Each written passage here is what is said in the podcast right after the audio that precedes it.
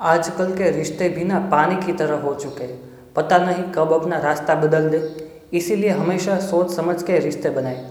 कभी ये रुलाते हैं, कभी ये हंसाते हैं। लेकिन ज़रूरत के समय यही रिश्ते काम आते हैं। बड़ा खुशनसीब है वो इंसान जिसने अपने जीवन में अच्छे रिश्ते बनाए हैं। हर रिश्ते का अलग महत्व होता है। इसीलिए इन सभी रिश्तों को संभाल के रखें।